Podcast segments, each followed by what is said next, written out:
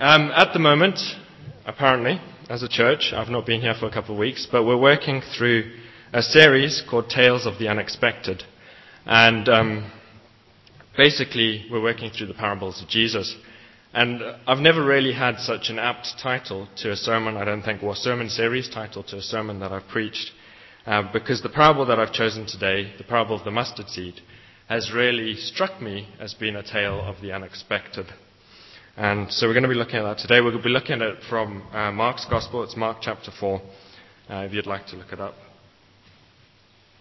I was speaking to a friend of mine just the other day, and we were talking about this lady that we both know, and she suffers from uh, Alzheimer's. And we were just admiring how well she was doing at looking after her mother, and we were just, well, her mother suffers from Alzheimer's, and so we're admiring how well she was doing at looking after her mother, and just really just thinking that must be so tough. And my friend actually said that. He said, it must be so tough to look after a relative who's, who's suffering that much and doesn't really know what's going on.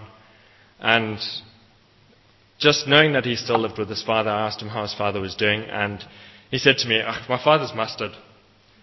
And I think it's a Northern Irish saying or, or something like that. I didn't quite get it, but I had heard it before. And I'd usually heard it in terms of like a rugby match or something like that, and Ronan O'Gara misses another penalty, and everyone goes, oh, he's mustard. And so it's that whole idea of being a bit useless, I think, or not playing well, or, or not doing very well at the time. So that really stood out for me at the time, because I was looking at this parable of the mustard seed and going, you know, ach, he's mustard. We should actually be wanting to be called mustard as Christians. You know, that should be what something that we had, you know, because we're told that the kingdom of God is like a mustard seed. So I was thinking about that and going, well, actually, the Christian life should be mustard. And so that's what I've entitled my, my sermon tonight.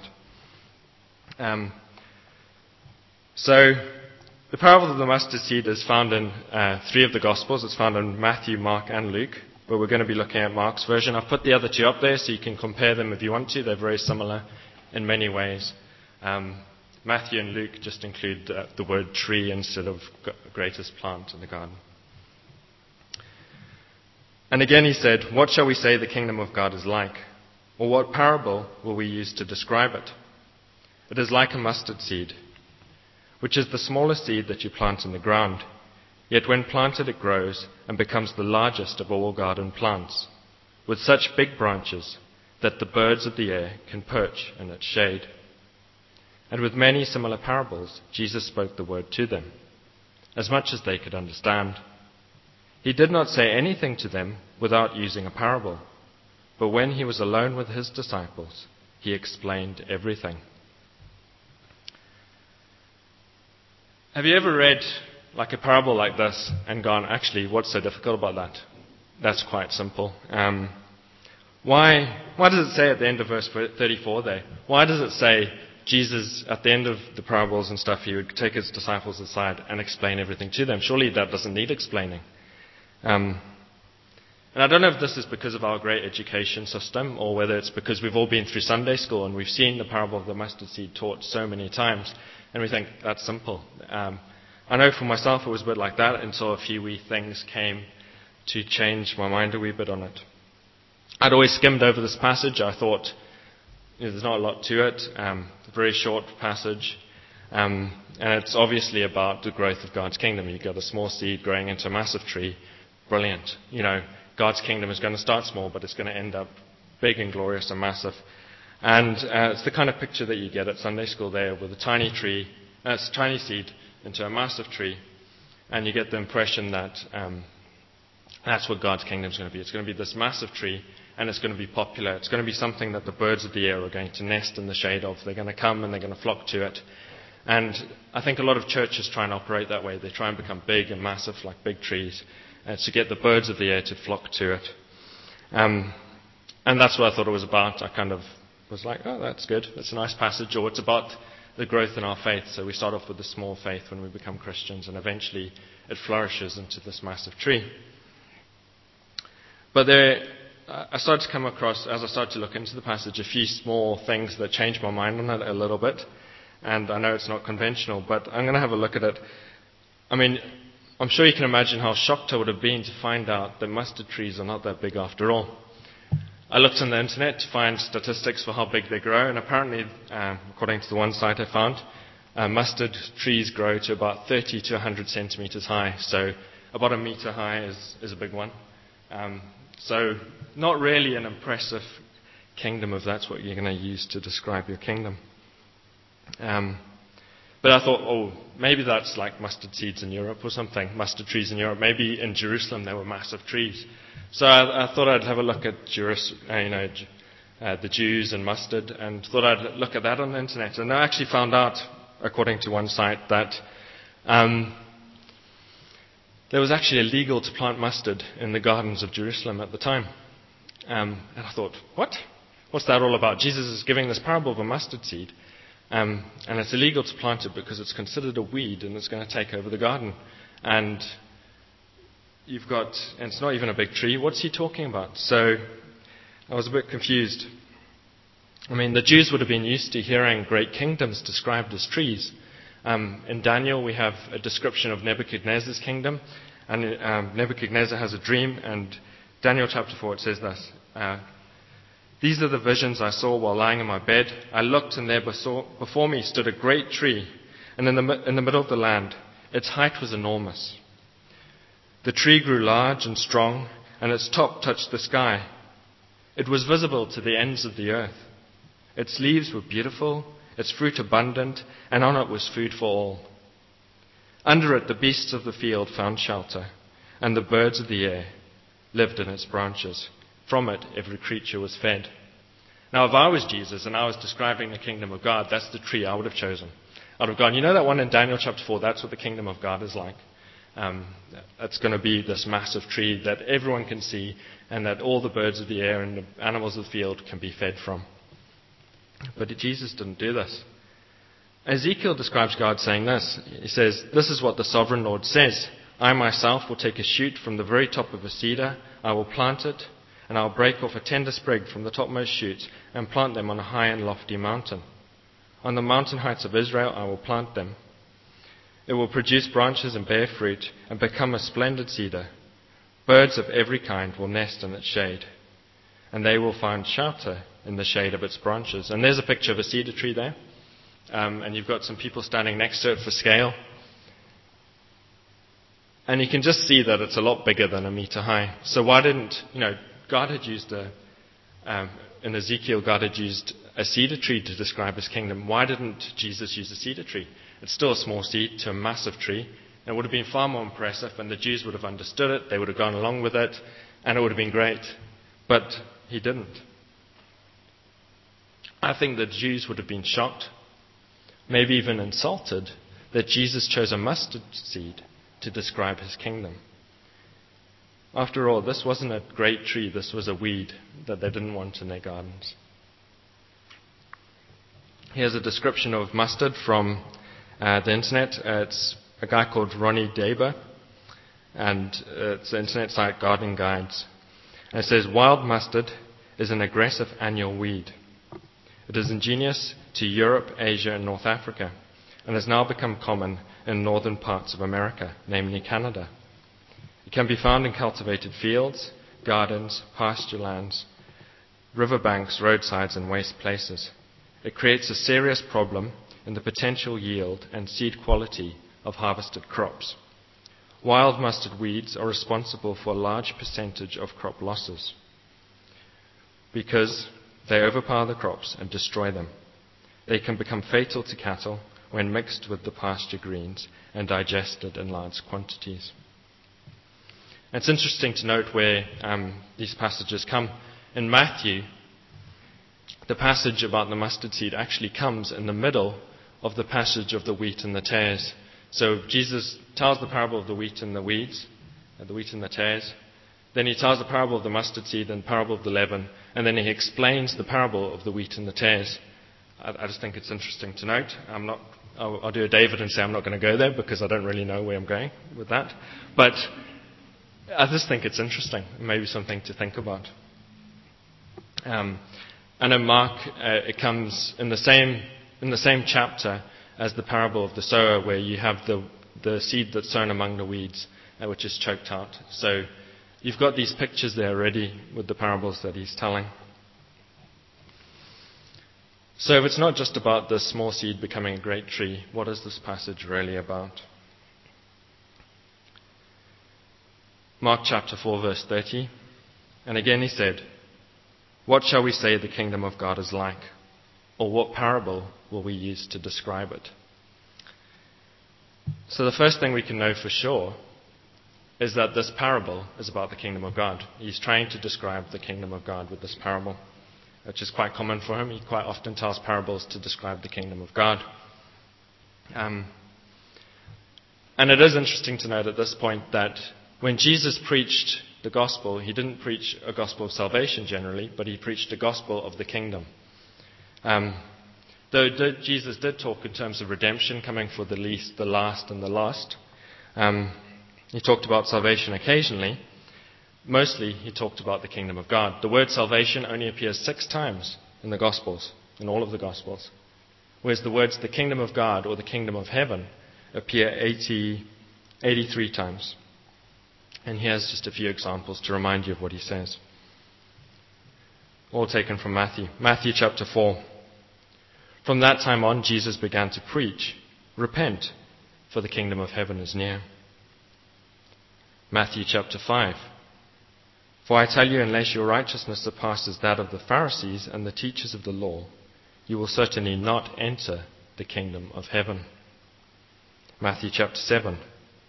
Not everyone who says to me, Lord, Lord, will enter the kingdom of heaven, but only he who does the will of my Father in heaven.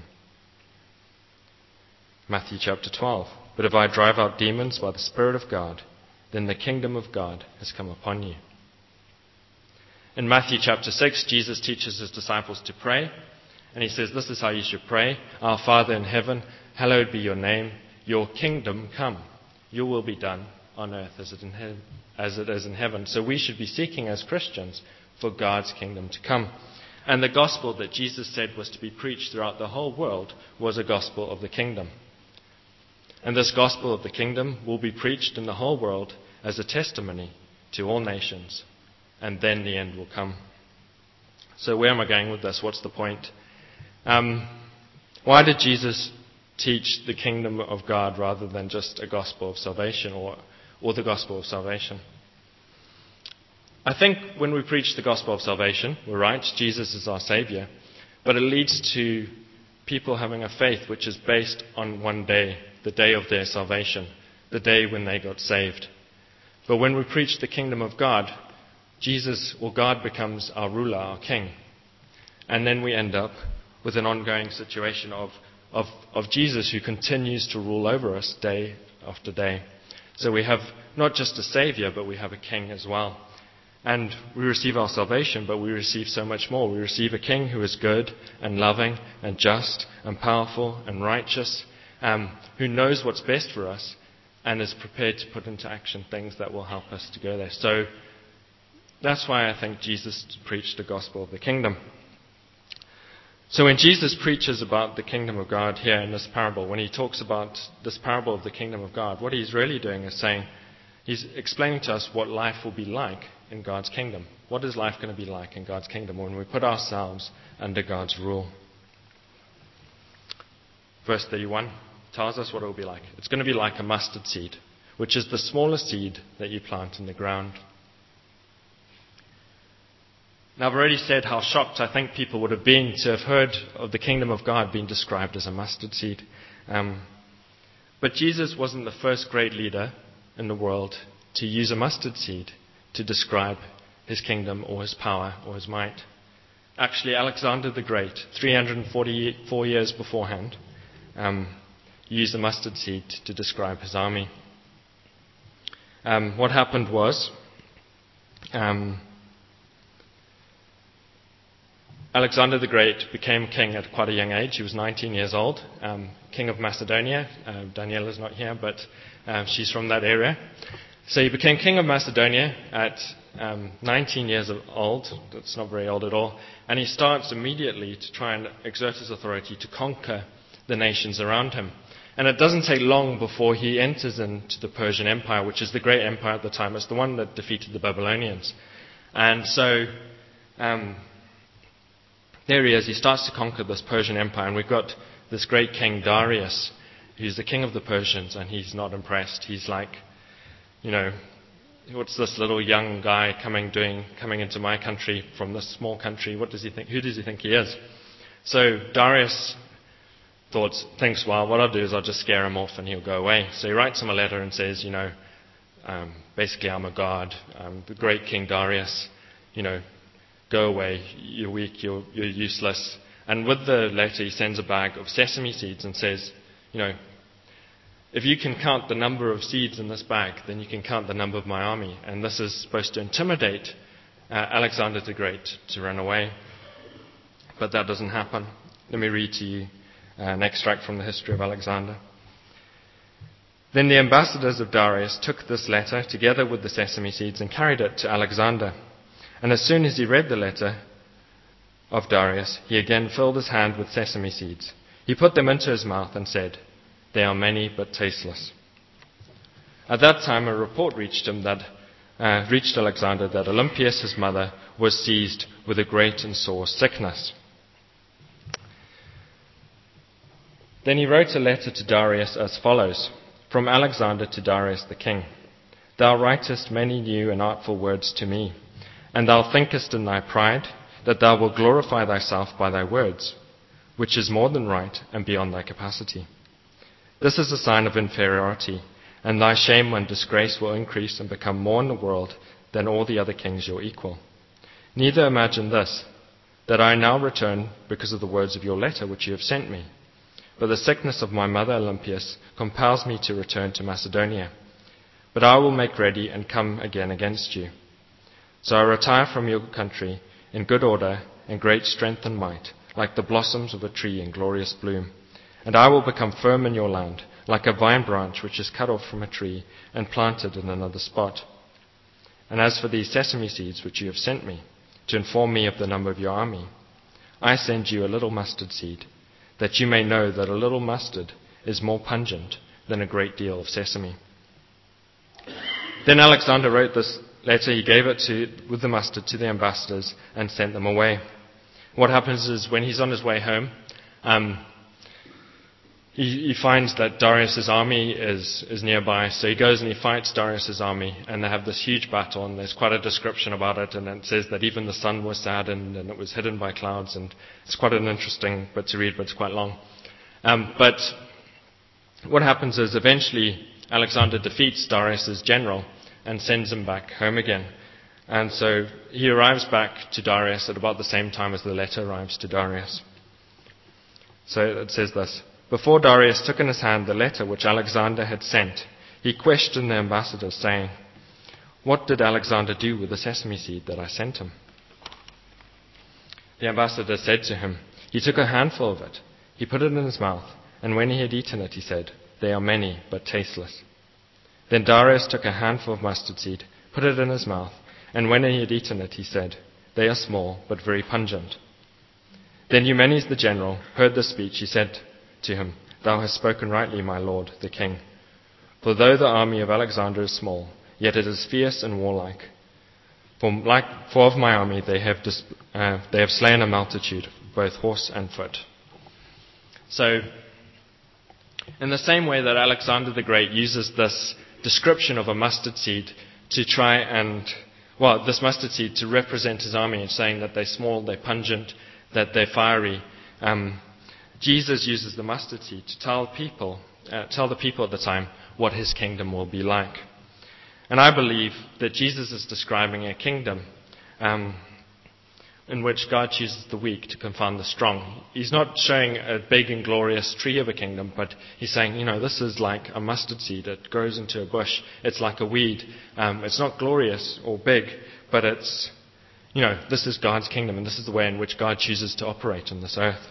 Um, he uses the small and the unexpected to defeat the large and the powerful, and we have examples of this in the Bible. We've got David and Goliath, where um, he uses David, the youngest son uh, of Jesse to go and defeat the, the largest um, and most fierce fighter in the Philistine army. And not only does he go out there, he doesn't go out there with armor and with swords and with all of that, but he uses a sling. So God operates in this way. He uses the weak to confound the strong. Um, we also have the example of Daniel, who was a captive, um, taken from, from Jerusalem to Babylon, and yet he uses this young boy to be able to communicate with Nebuchadnezzar. Uh, even though he's thrown into lion's den and all of these things, um, it's not through his own power, but through God's power. So he uses the weak to confound the strong. Again, he uses Joseph in a similar way, a slave uh, who ends up being somebody who can communicate with Pharaoh, uh, the greatest king in the world at that point. And we also see just in, in Jesus' own life um, that God doesn't come, choose to come as strong or, or, thing, or, or mighty, but he comes as a servant rather than an, as an earthly king.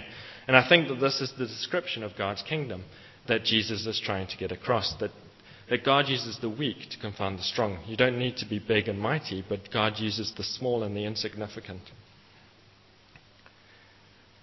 But I think that there are other things that we can learn if we look at the description of mustard, if we look at what mustard is actually like, about what the kingdom of God could be like.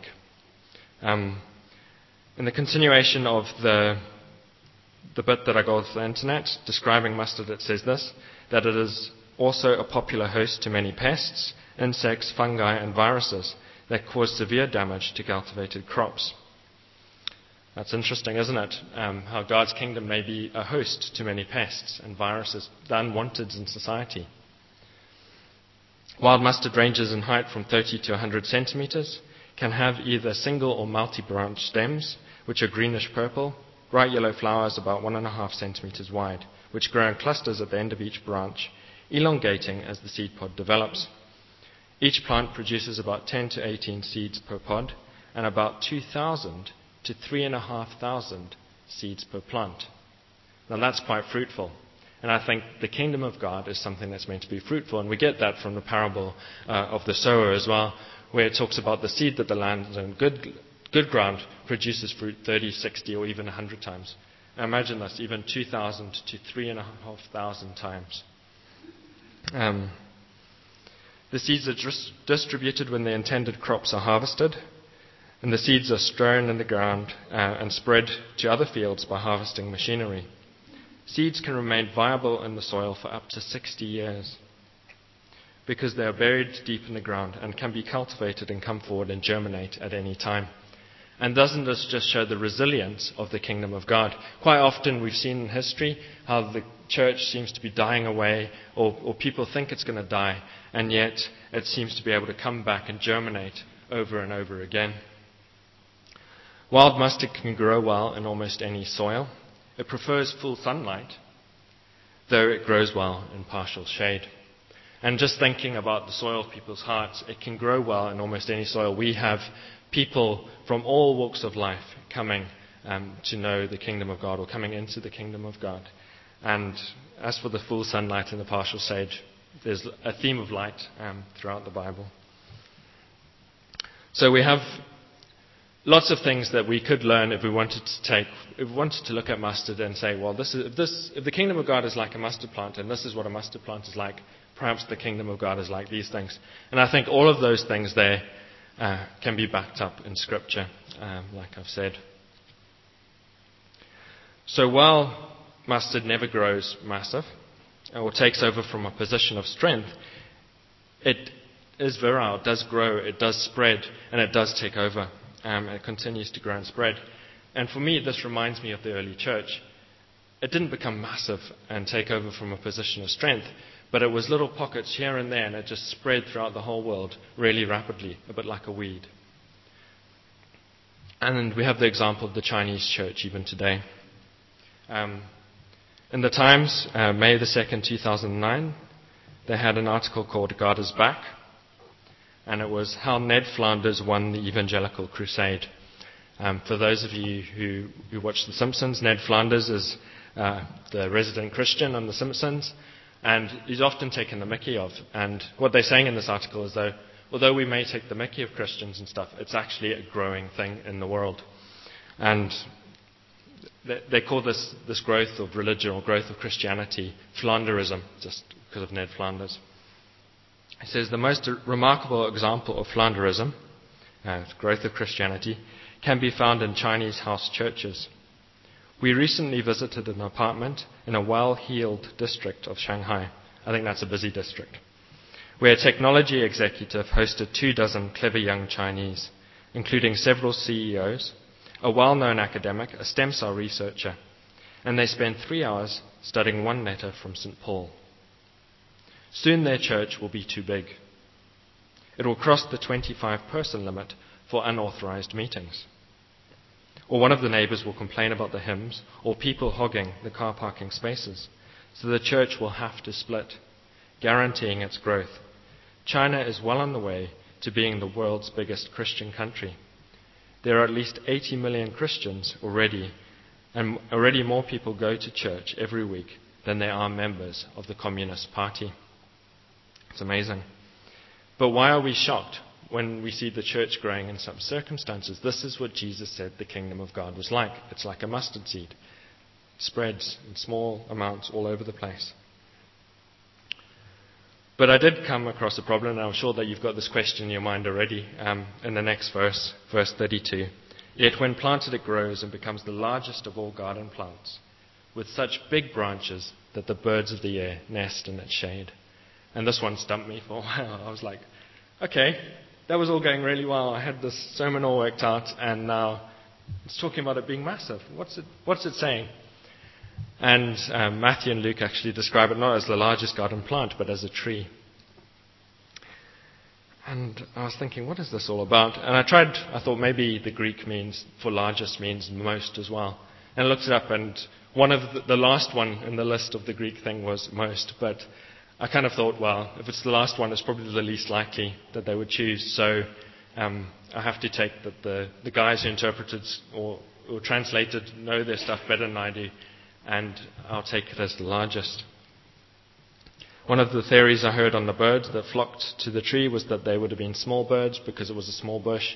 They would have landed in the branches. They would have been eating the grain from the crops, and they would have been seen as a pest as well. So, getting the whole idea of a pest uh, back into the kingdom, but we've already been there. But for me, I guess the way I look at this, and I'm not saying you have to look at it the same way as me, but the way I look at this is if it's describing this as becoming the, the largest or the greatest of all the garden plants or a tree, um, and that's not what it usually does, for me it's speaking of God's power to, for, for growth beyond what you would naturally expect, um, beyond human capability. Um, the kingdom of God will grow beyond what we can do through our own efforts. And, and that's how I take that. Um, the Times article I referred to earlier referred to the fact that throughout history, many people have said that Christianity is going to die, that there's going to be death to Christianity. Um, and yet it still seems to grow beyond what we naturally expect. It said that the founders of modern sociology, Max Weber and Emil Durkheim, predicted the secularization of the world. Friedrich Nietzsche, I'm not sure if that's how you pronounce his name, loudly announced God's death. Marx cursed religion as the opium of the people. Freud saw religion as mere neurosis. And ever since Darwin, educated European th- thought has viewed religion as a dying cult, the refuge of the ignorant and the superstitious. But the article goes on to say that instead of dying out, Christianity is growing in places where we least expect it. It was saying that in the Ivy League universities in America, the height of academia, the Christian unions are growing beyond what they have before. In 1900, 80% of the world's, uh, popul- 80% of the world's Christians lived in Europe. And yet today, 60% of them, oh, sorry, Europe and the United States, but today 60% of them live in the developing world. States that were once committed to enforcing secularization are now facing religious revivals. And apparently in Russia, 86% of the population identify themselves as Christian. But that says the most remarkable example, again, of Christian growth is found in Chinese house churches. So no wonder Mark goes on to say um, that Jesus had to explain everything to them afterwards because it wasn't that simple after all. Not for me anyway. And it is a very different rendering of the parable of the mustard seed than I've ever heard. Um, I've, I've, seen it now in, in, a few different articles, but um, and maybe it's different from what you've heard. And I don't know. For me, it stands out and it makes sense. But I just pray that it does for you um, and that you learn something from that. Uh, but in conclusion, parables are not simple. Parables aren't as obvious as we expect them to be always. Um, quite often, we take them as nice little stories um, that we like to hear. They've got a nice moral meaning. Um, and we think, great, parables. You know, they're, but they're quite simple. They're kind of childish stories. We usually teach them at Sunday school. But um, it's amazing how shocking and how thought provoking they would have been at the time. I'm sure the Jews were standing there confused, going, What's he talking about? The kingdom of God's like a mustard seed. A mustard tree. That's not big. And how's that glorious? But I think that this relates to the fact that the kingdom of God isn't always what we expect. Well, it's not what they expected at the time anyway. They were expecting the kingdom of God to come. They were expecting the Messiah to come, but they weren't expecting him to come as a servant. They were expecting him to come as an earthly king who was going to save them from the Romans, who was going to save them from their oppressors. And sometimes maybe we need to look at the way in which what we what do we expect from the kingdom of God? Do we expect it to come in power and might, or do we expect God to work through the small and the insignificant? So that's what we can take away from today. Part of it is that God does work through the small and the insignificant. None of us can say that we cannot serve God. We often say um, maybe we're too old or too young to be effective in ministry for, for, for the Lord. Um, I'm too old. Uh, I don't have the energy anymore. Leave it to the young ones. Or, oh, I'm too young. You know, I don't have experience. I don't really know what I'm doing. Um, I'll leave it to those guys who know what they're doing. Or um, I don't have enough money, or we don't have enough resources as a church to reach out to the people in need.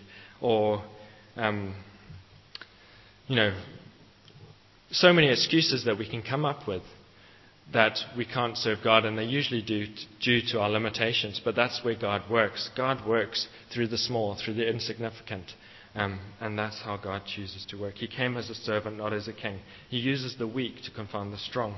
He honors the widow who gives the two coins that she has left, the little that she has, above the rich man who gives much out of what he has to spare. None of us can say we have an excuse not to serve God. He has given all of us something that we can use for His glory. We've got all got at least two small coins that we can give towards Jesus. Francis of Assisi came from a wealthy family, but it was only once he gave up his wealth and his riches and he shared everything that he actually um, started to become effective and started getting followers. And he has a movement. He started a movement that is going today, hundreds of years ago. Um, Mother Teresa, um, she could have sat back and done things from a position of power.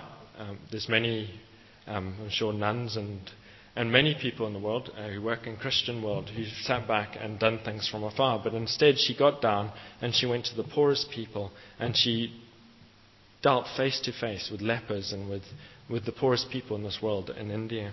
And that's why she became so effective, I believe. When we're generous with the little we have, that speaks much louder than when we give out of the much that we have. If we turn the other cheek, if we go the extra mile, then we will be like mustard. And we will see God's kingdom grow in ways that we don't expect and Christianity will spread like a weed. All right, let's pray together. Lord Jesus, I just thank you that, um, again, you are in control of your kingdom, that you work in ways that we don't expect. And Lord, I just would like to come now and just say, whatever we have, take and use it for you, Lord. Um, however small, however insignificant we are, we, Lord, we give ourselves to you and ask that you use us uh, for the extension of your kingdom. Amen.